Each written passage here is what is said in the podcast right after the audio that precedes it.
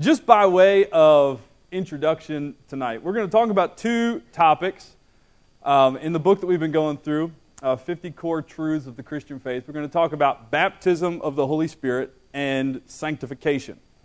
And uh, before we get into that, I just want to uh, briefly look at Ephesians chapter four. Uh, this is not on the screen. If you have your Bible, uh, turn there, and we'll be turning to a lot of passages um, tonight. Like we do every week. Um, most of them will be on the screen. Some of them will not be, so just kind of be ready. But in Ephesians chapter four, Ephesians is a great book. You know, our pastor preached through it not that long ago. Uh, Ephesians four marks a transition in the book of Ephesians. Ephesians chapters one, two, and three, Paul spends talking about Christian doctrine. And so you see stuff, uh, you know, chapter two that has all this great stuff about salvation being by grace, through faith, and not of works, so that no one can boast.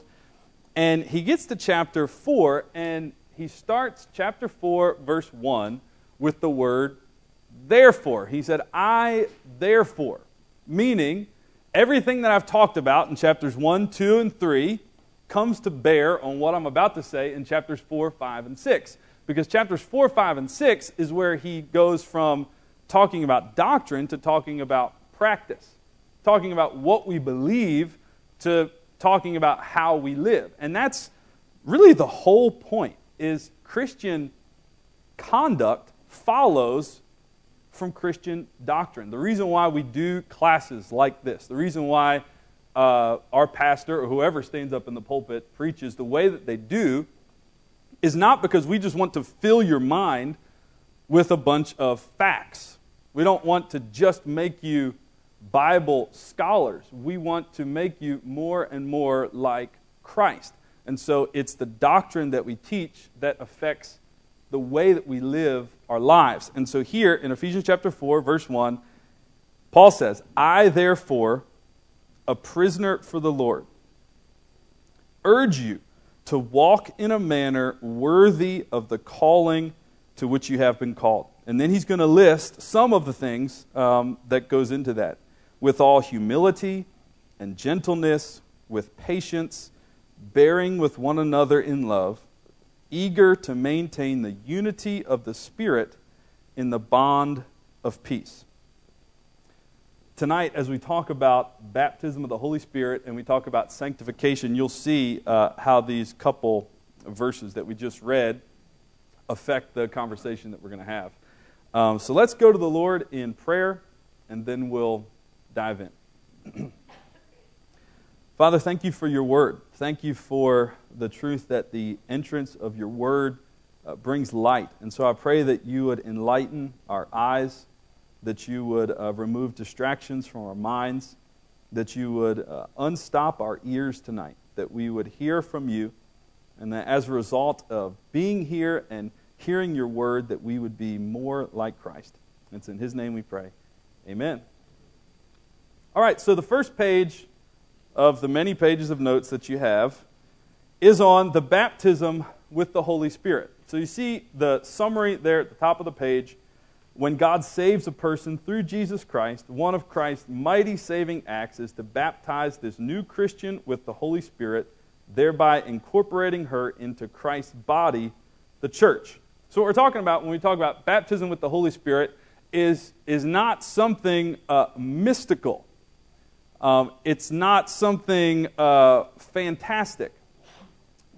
It's fantastic in the sense that Christ does it at the moment of regeneration, at the moment of conversion. We are baptized with the Holy Spirit. The Bible uh, tells us that in First Corinthians chapter twelve, verse thirteen, which I think is on the screen for you. But just very simply, he says, "For in one Spirit we were all baptized into one body, Jews or Greeks, slaves or free, and all were made to drink of one Spirit." So he's saying it doesn't matter whether you were a Jew, whether you were a Greek, whether you were a slave or free, we were we have all been baptized into one body with the Spirit. This happens instantaneously. It happens at the moment of conversion. There's another thing in the Bible that we read, and it's the filling of the Holy Spirit. Uh, now, that's something that happens uh, repeatedly, and uh, the Bible talks about this in uh, numerous places, but Ephesians chapter five is a good one because it's very clear. It just says in Ephesians chapter five, verse eighteen, "Do not get drunk with wine, for that is debauchery, but be filled with the Spirit." And then he goes on to talk about what that looks like. Filling with the Spirit happens repeatedly. Baptism with the Spirit happens one time at conversion. But what about the book of Acts? If you're familiar with Acts, which is also a book that we've gone through as a church, there are a couple places in Acts that might cause you to question. So uh, one of those places is uh, Acts chapter one. So this is Jesus speaking in Acts chapter one, and he's speaking um, to the disciples, and he's saying uh, in Acts chapter one, verse four, "He ordered them not to depart from Jerusalem, but to wait for the promise of the Father, which he said, 'You heard from me, for John baptized with water, but you'll be baptized with the Holy Spirit not many days from now.'" So it kind of makes it sound like this is a two-part event, where there's you know, these disciples who are believers, who have been saved, and then at some point in the future, they're going to be baptized with the Holy Spirit. Uh, keep that in mind and go to Acts chapter ten. If you remember the story of Peter and Cornelius.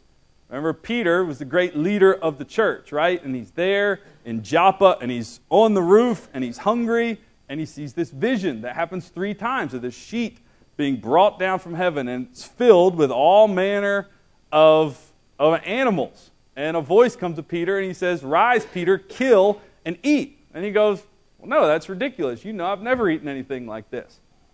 And the voice says, "What God calls clean, why do you call unclean?" And this happens three times, and, and right after this happens, some men come, some Gentiles come from Cornelius, uh, who has who has sent for Peter. He's been told by God to send for Peter. Peter goes with the men, goes to Cornelius, and it's God showing Peter that the Holy Spirit, that salvation is not just for the Jews, salvation is for everyone. And so in Acts chapter ten, uh, verse forty-four, Peter is preaching the gospel there in Cornelius' house, and it says, "While Peter was still saying these things, the Holy Spirit fell on all who heard the word. And the believers from among the circumcised who had come with Peter were amazed because the gift of the Holy Spirit was poured out even on the Gentiles."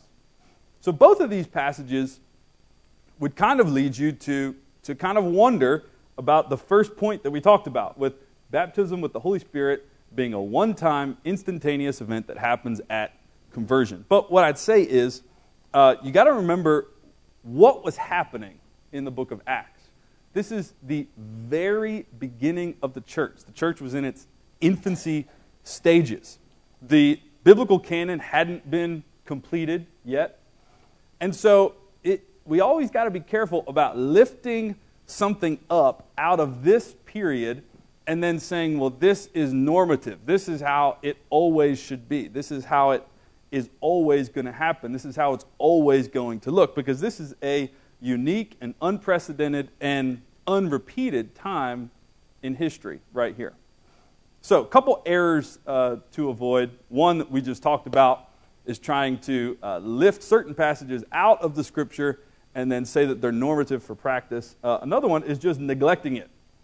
You know, as you, I guess, can kind of sense already, this, this could be a difficult topic, right? And so some people might just say, well, let's just not talk about it at all, but that would obviously be a problem because this is part of the thing that happens at conversion. And so we don't want to avoid talking about it. Another error would be tying it to a sacrament, or or maybe we might call it an ordinance. In other words, saying you uh, become a Christian at conversion, but when you are baptized, then you are, like, baptized physically, actually under the water, you are then baptized with the Holy Spirit. Or maybe you're a Christian at one point, but then when you take the Lord's Supper, then that's what baptizes you with the Holy Spirit.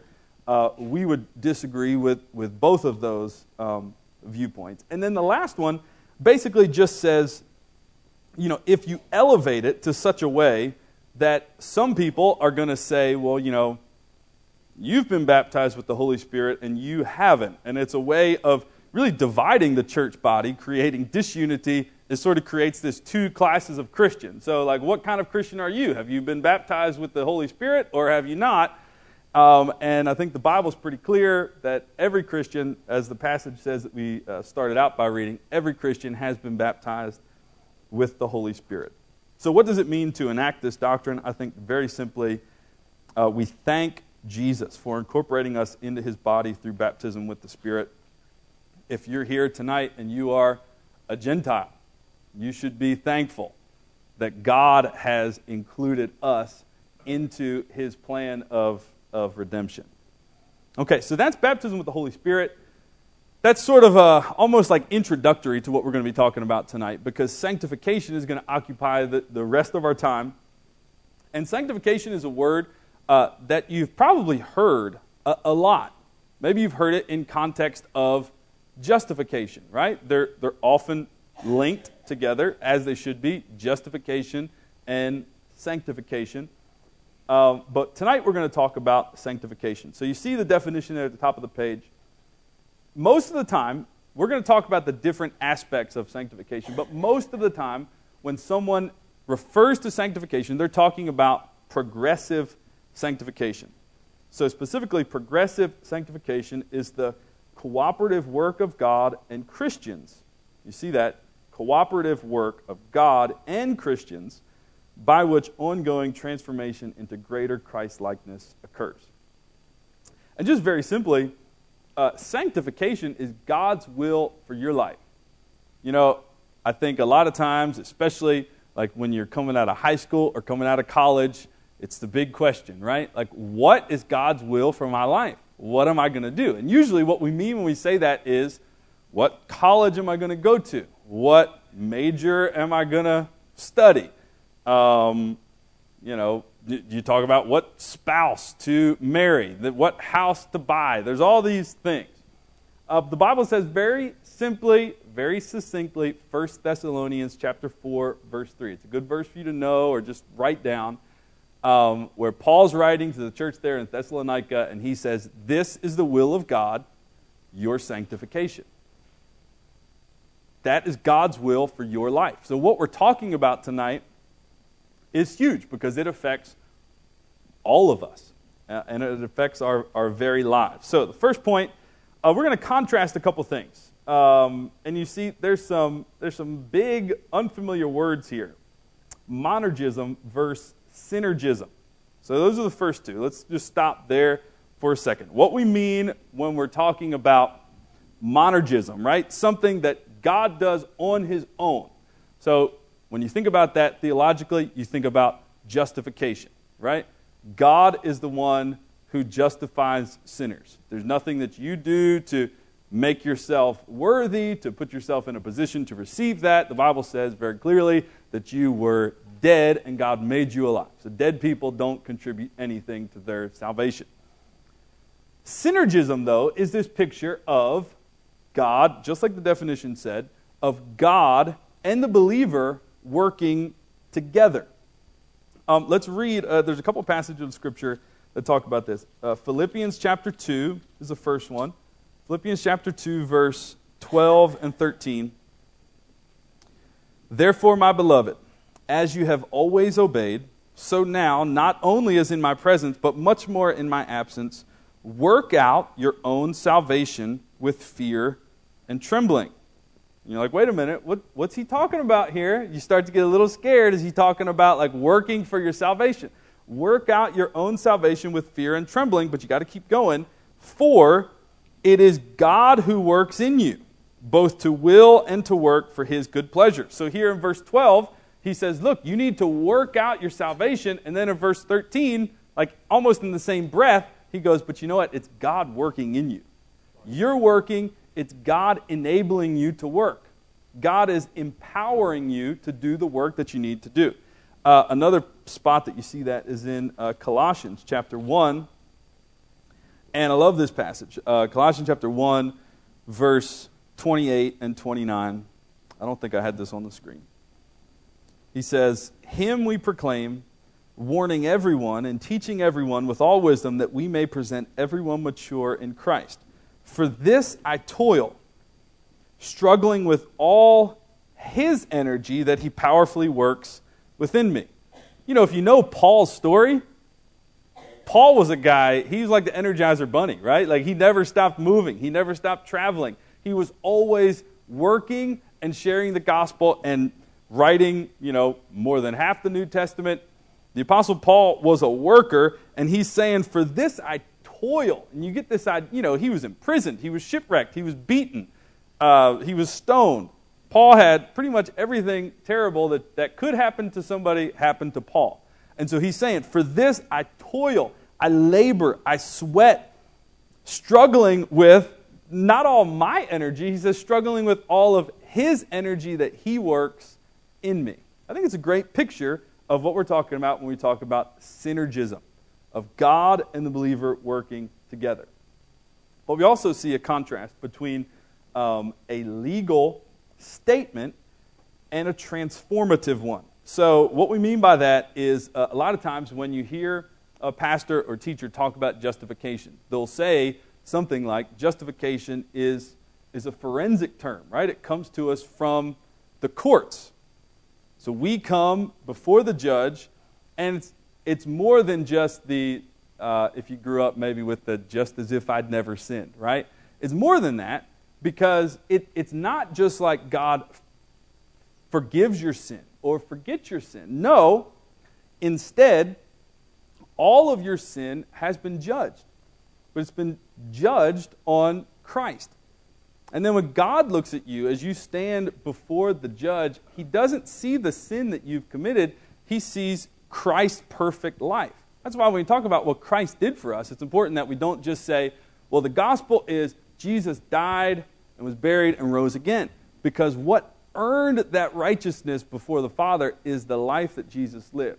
Always obeying the Father, never committing a sin. So when we stand before God, we are clothed with Christ's righteousness. And so it's the righteousness of Christ that God sees. That's justification. And that's a legal statement where at one minute we are under condemnation, and the very next minute, we are free, right? It's a change in our status. We're not guilty, we're now righteous.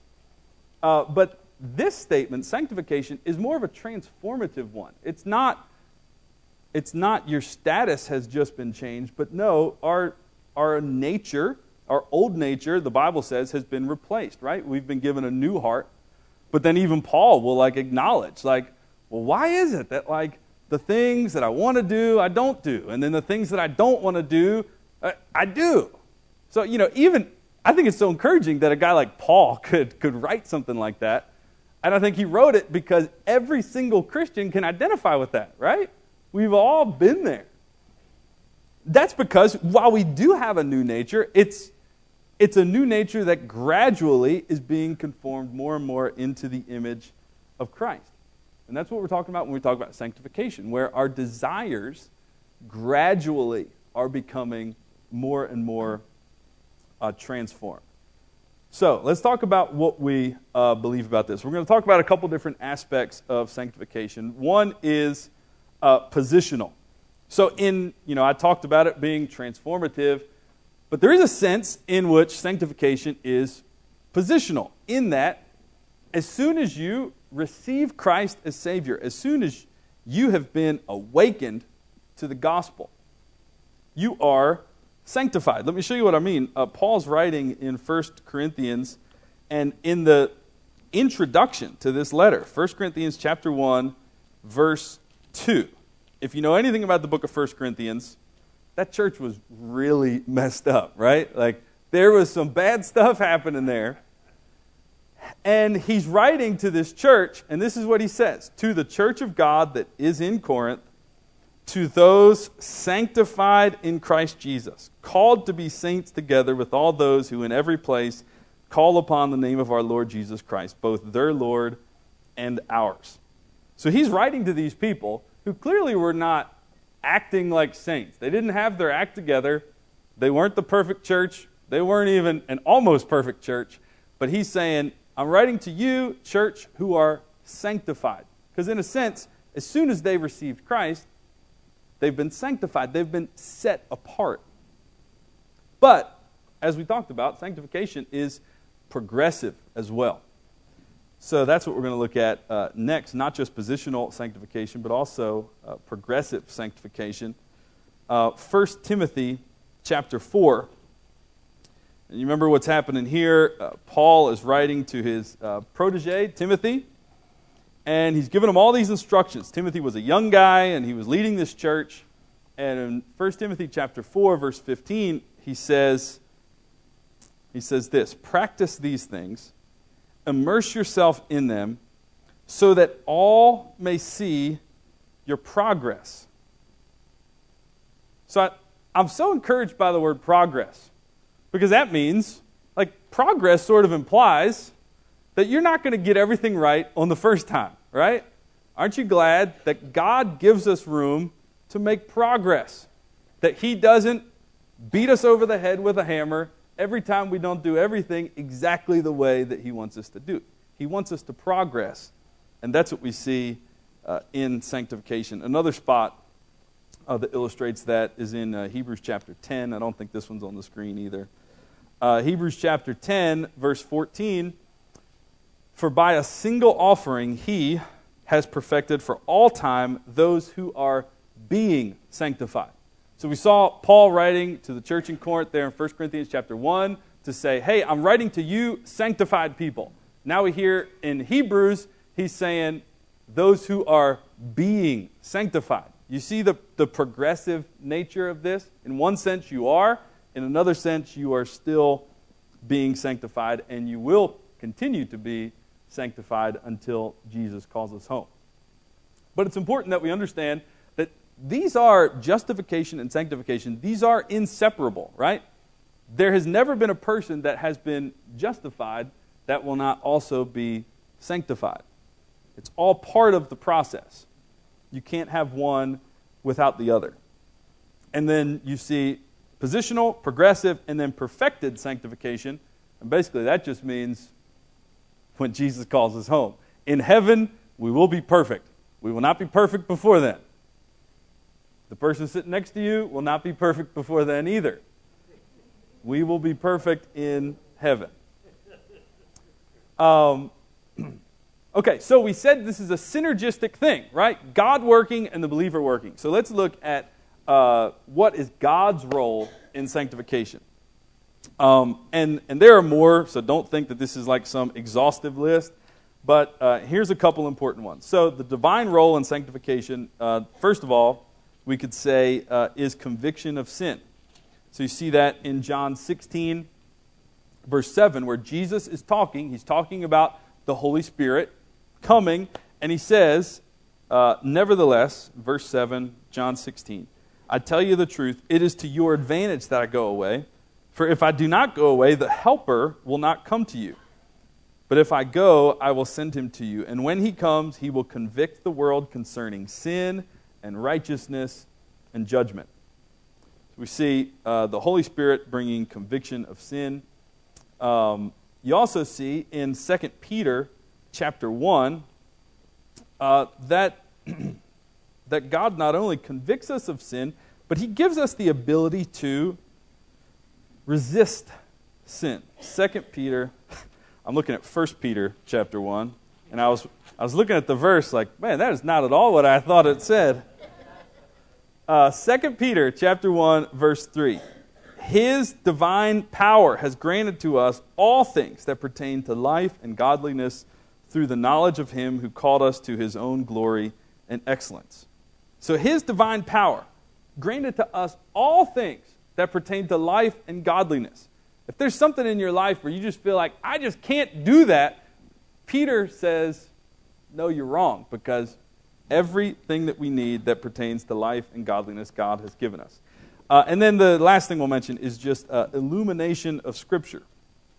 I don't know if it's something that, you, that you've thought about before, but just the ability to understand Scripture is something that God gives and God does. First Corinthians chapter two, verse fourteen.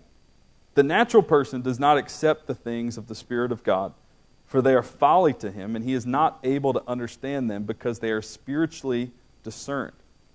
The spiritual person judges all things, but is himself to be judged by no one. For who has understood the mind of the Lord so as to instruct him? But we have the mind of Christ. He says, verse fourteen, the natural person does not accept the things of God because they're folly to him. They're foolishness to him. He can't understand them because they are spiritually understood, spiritually discerned. So that's a couple things that God does in this role of sanctification. Now let's look at what we do. And really there's a sense in which uh, one of the roles that we have is, is passive, meaning it's a, it's a posture that we adopt, an attitude that we have. It's what Paul's talking about in Romans chapter twelve, where he says, I appeal to you, brothers, by the mercies of God, that you present your bodies a living sacrifice, holy and acceptable to God. So it's this posture of God, I am a sacrifice. Today, use me. Use me for your glory. So my life is in your hands. So in one sense, it's a passive act. But in another sense, it's active. And God has given us, we read in Second Peter, God's given us all these tools that pertain to life and godliness. And uh, we're going to talk about a couple of those things that we can actively use. First of all, he's given us Scripture. There's a lot of verses that we could use. But Psalm one nineteen, verse eleven, it's a great verse to memorize. It's two lines. It says, I've stored up your word in my heart that I might not sin against you. God's given us Scripture. If you don't ever think on Scripture, meditate on Scripture, memorize Scripture, you are, you are not equipping yourselves with one of the tools that God has given us.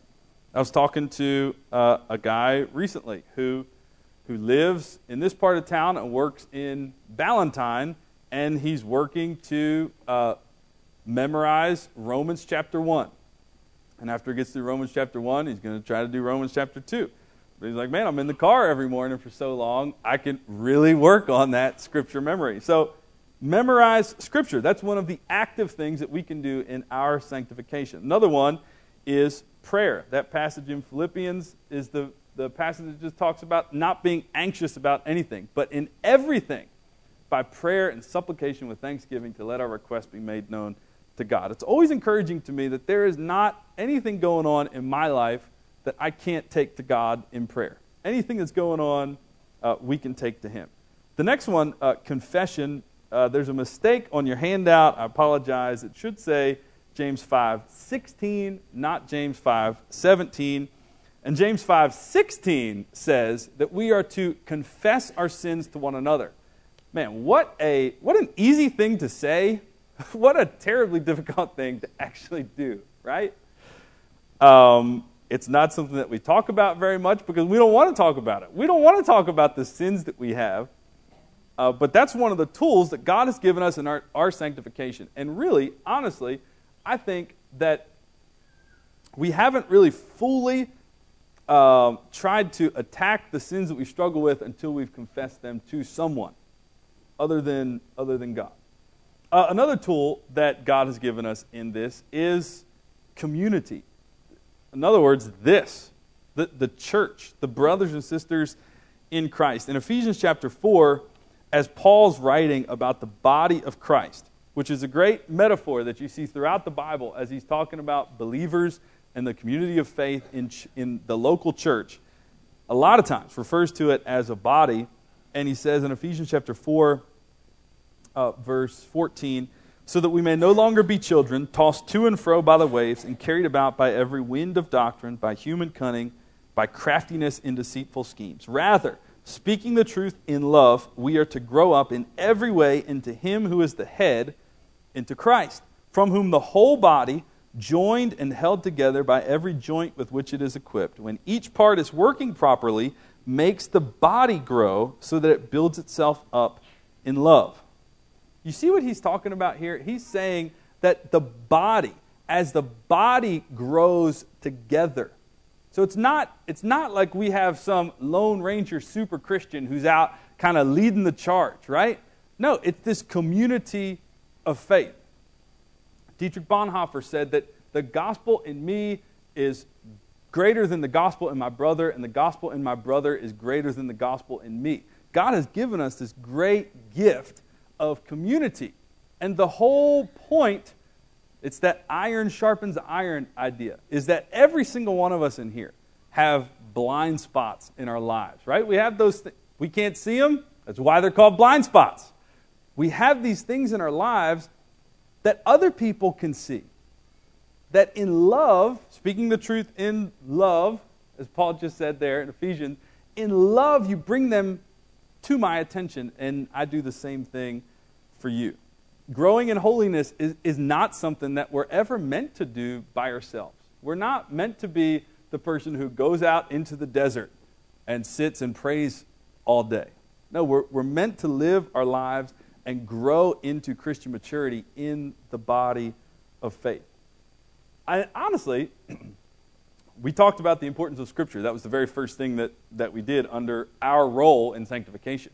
But honestly, it's a whole lot easier to read your Bible every day than it is to practice love for the people in your life that really just annoy you like crazy, right? It's a whole lot easier to sit and read your Bible than it is to actually be patient with the people that drive you crazy. Or to practice kindness when really all you want to come out is, is anger. Uh, even, you think about the Great Commission. Uh, Kevin DeYoung, he wrote this great little book called Hole in Our Holiness, uh, talking about this topic, sanctification. And he says, we don't take the Great Commission seriously if we don't help each other grow in obedience. Why do you think he would say that? Let's think about the Great Commission for a minute. So, go, therefore, make disciples of all nations, baptizing them in the name of the Father, Son, and Holy Spirit, teaching them to what?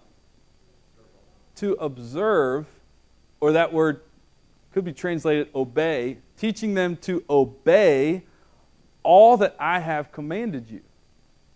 So the Great Commission is not just this, this task of, yes, we, we share the gospel. Yes, that, that's part of it.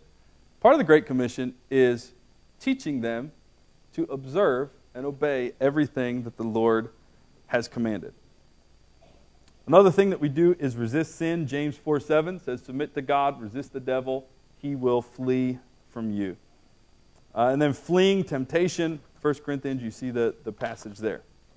Okay, so we've talked about God's role in sanctification. We've talked about our role, both passive and active, in sanctification. Let's talk about this, um, this great doctrine of union with Christ for a minute.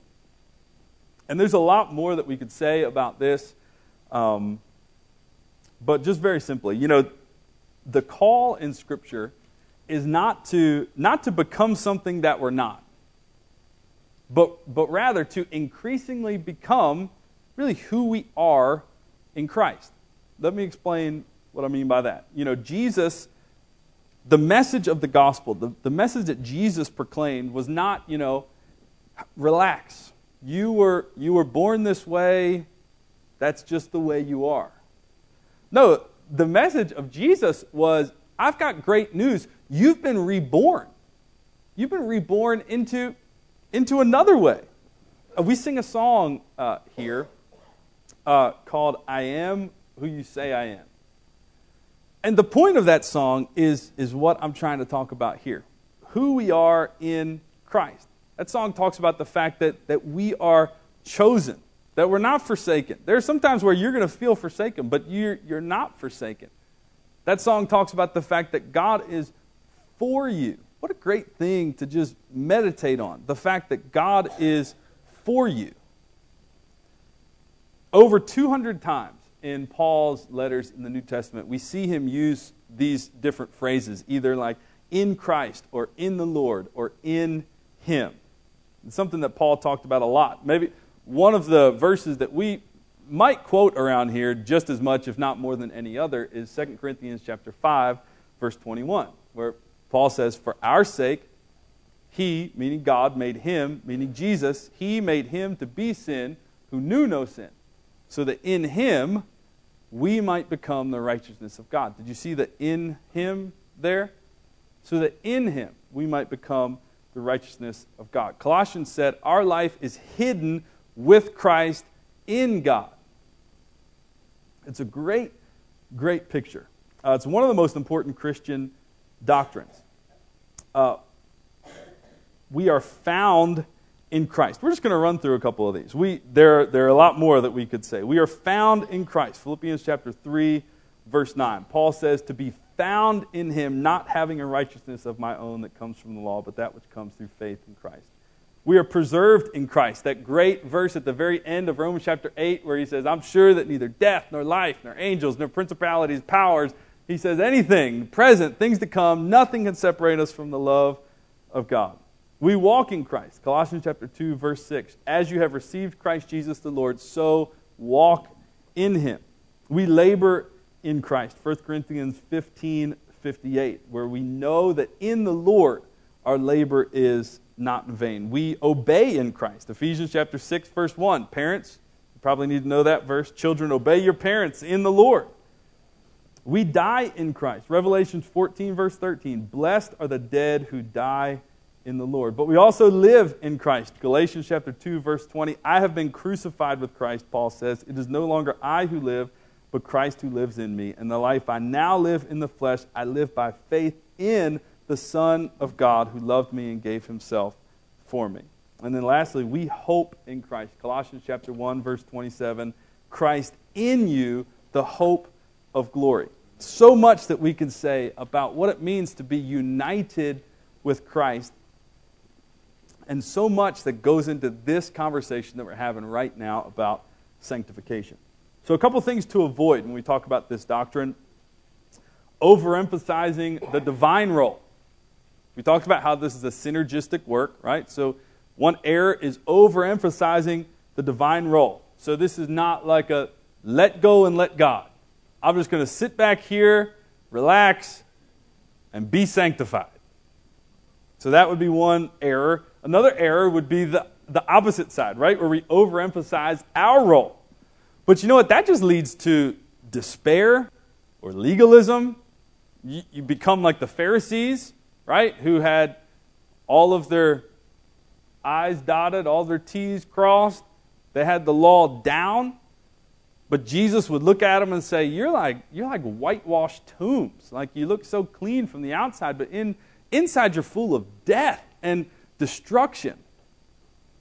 It leads to despair because all of us are going to realize that we, we can't live up to that standard. Another error is that um, we can say, well, you know, we're saved, we're justified by grace through faith, but we're sanctified by good works and human effort. And I hope that, that you've heard enough already tonight that you recognize the, the problem with that, right? Paul says, Galatians chapter three, verse three, are you so foolish, having begun by the Spirit, are you now being perfected in the flesh? He's saying, look, this work that God began in you is a work that he began by his Spirit, and it's not going to be accomplished by you trying to follow uh, the law. We're saved by grace through faith for a life of good works. And we see that in Ephesians chapter two. Uh, look there with me. So right after the, the two verses, if you know any verses in the book of Ephesians, it's probably Ephesians chapter two, verse eight and nine, right? For by grace you've been saved through faith. This is not your own doing. It is the gift of God, not a result of works, so that no one may boast. But, verse ten, for we are his workmanship, created in Christ Jesus for what? Good works, which God prepared beforehand that we should walk in them. We're saved by grace alone, through faith alone, in Christ alone, and we're saved for something. We're not just saved from something, we're saved for something. Another error uh, that we can make when we talk about sanctification is uh, just dismissing it. D- dismissing the importance of progressing in Christ-likeness as part of our salvation. But you know what? Uh, and... And if you're around here for any length of time, I think if you sit through any sermons, you'll probably hear the pastor talk about that, right? But, man, that is so, so dangerous. You know, at the moment of salvation, it, you're a Christian. At the moment of salvation, something actually happened, right? We talked about how our status was changed, how we have this new nature, a new heart, and new desires that that progressively we're becoming more and more like Christ. Something actually happened. you know, if I came in here tonight and I started off, maybe I looked a little disheveled, and I started off by saying, you know, I'm sorry, I looked this way, but as I was walking on the sidewalk here, uh, an eighteen-wheeler jumped the curb and actually ran over me. So it's been it's been rough. I made it in here. I'm just a couple minutes late. I look a little beat up. Well, no, I wouldn't be talking like that, because, you know, if that happened, if some, something actually would happen there, and it would not be me standing up here teaching, it would be me dying. Um, maybe that's not the best the best uh, illustration. But the new birth has noticeable effects.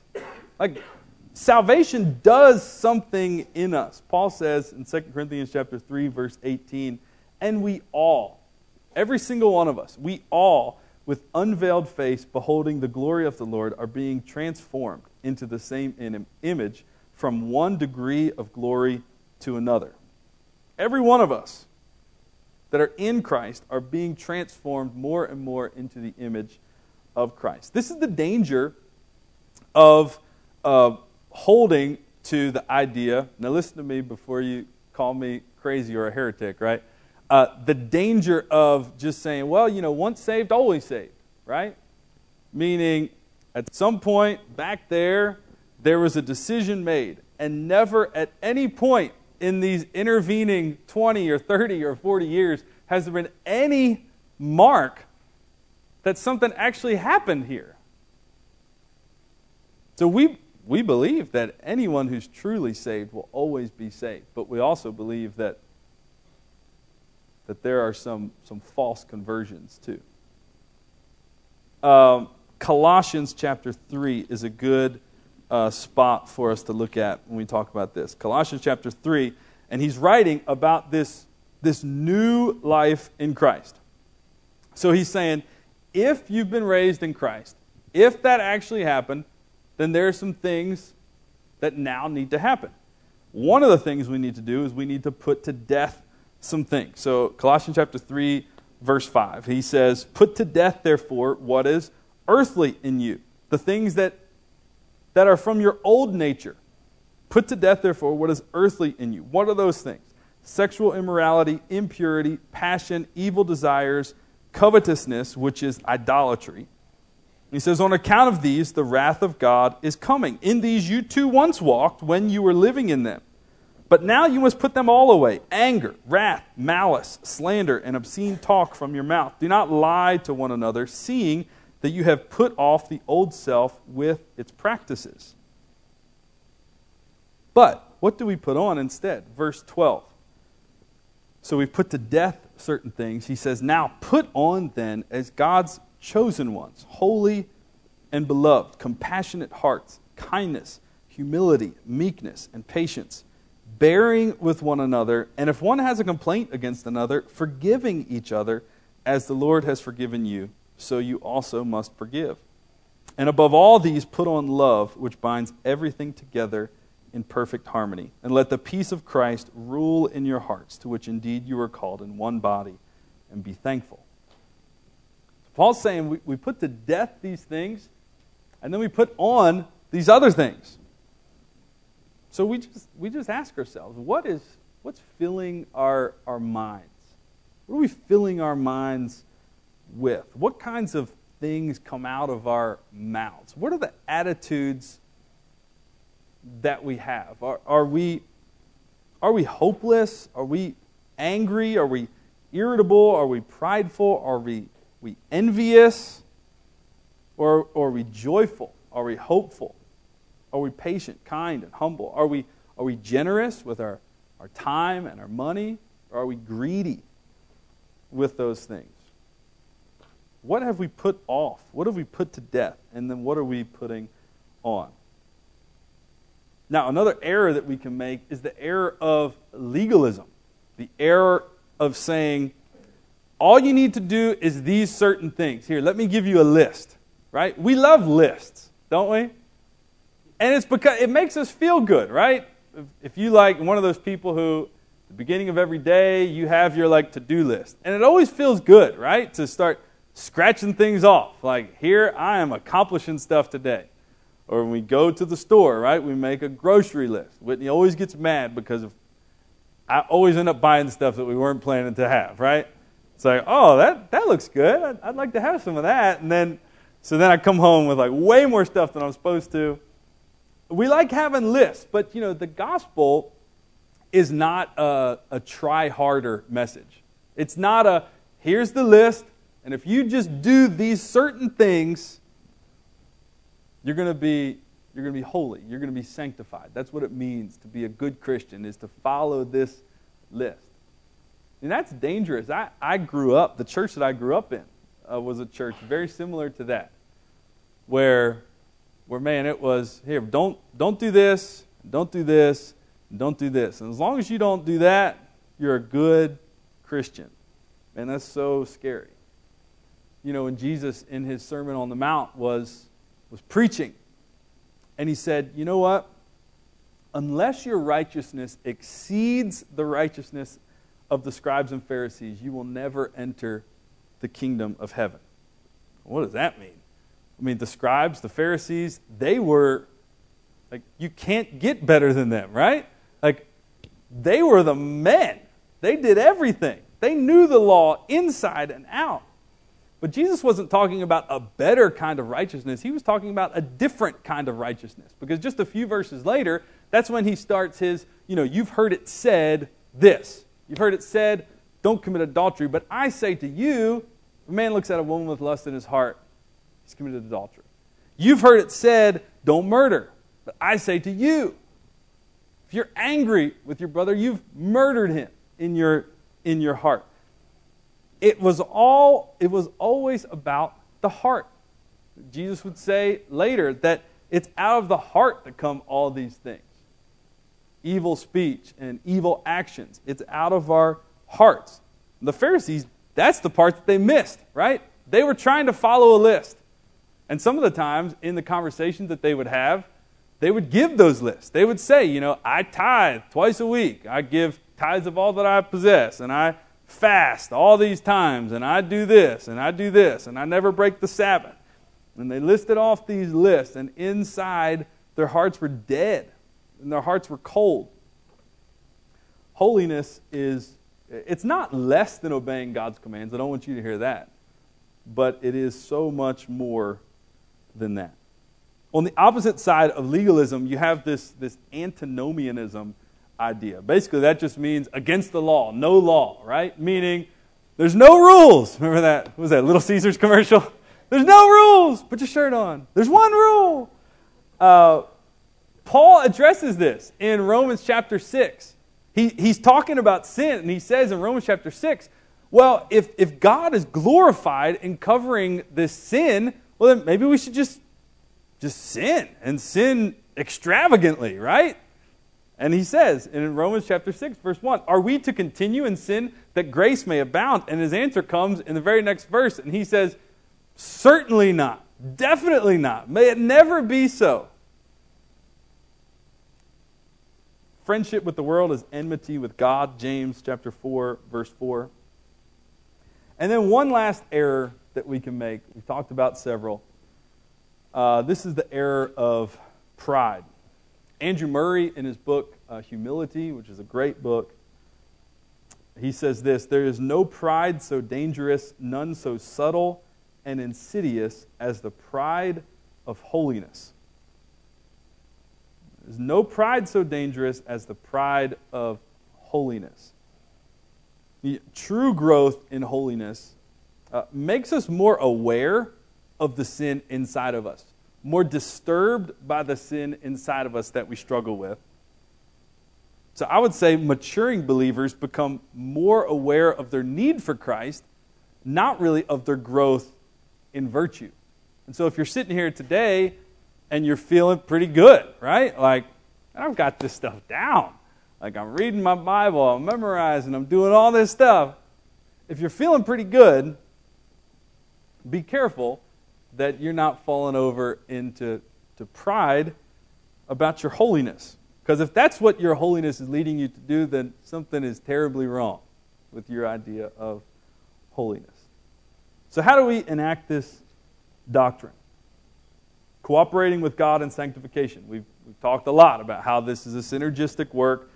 The work of sanctification won't be done for us. We will have to fight for it. But, like we said, God has enabled us to do that through His Spirit. So we work as He's working in us. And then lastly, making steady progress toward greater Christ-likeness while accounting for divergences from this general pattern. What does that mean? That means that everybody's growth isn't going to look the same. Just like when you look out in your yard, every tree doesn't look the same. Um, some, you know, maybe maybe this is your story. Maybe you're like, you know, ever since I received Christ, I have just steadily grown closer to Him. And man, that's that's wonderful. That's amazing. Maybe you have a story like, man, I received Christ and I started out strong. Like I was going out hard. And then, man, I went through this period where, where I walked away from God, where there was this temporary state of worldliness in me, and now I'm, I'm back on track, I'm progressing. Or maybe your story is like, man, my growth has been so slow, like frustratingly slow. Like it seems like I'm not, I know I'm growing, but it seems like I'm not growing. And just slowly and slowly and slowly, month after month and year after year, you can you can see how you're getting more and more like Christ. So what I mean is everybody's journey is going to look different. You remember, um, if you grew up maybe in church, remember the song that we used to sing as kids, uh, He's Still Working on Me? Remember that, right? He's still working on me to make me what I ought to be. Um...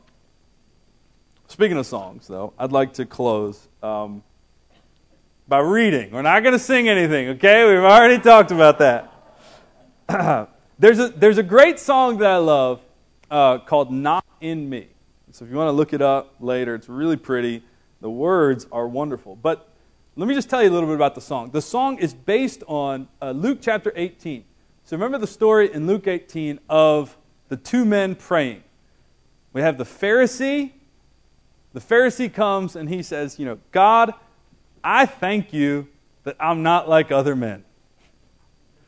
And then he even says, he lists off a couple people and he goes, I thank you that I'm not like this tax collector over here.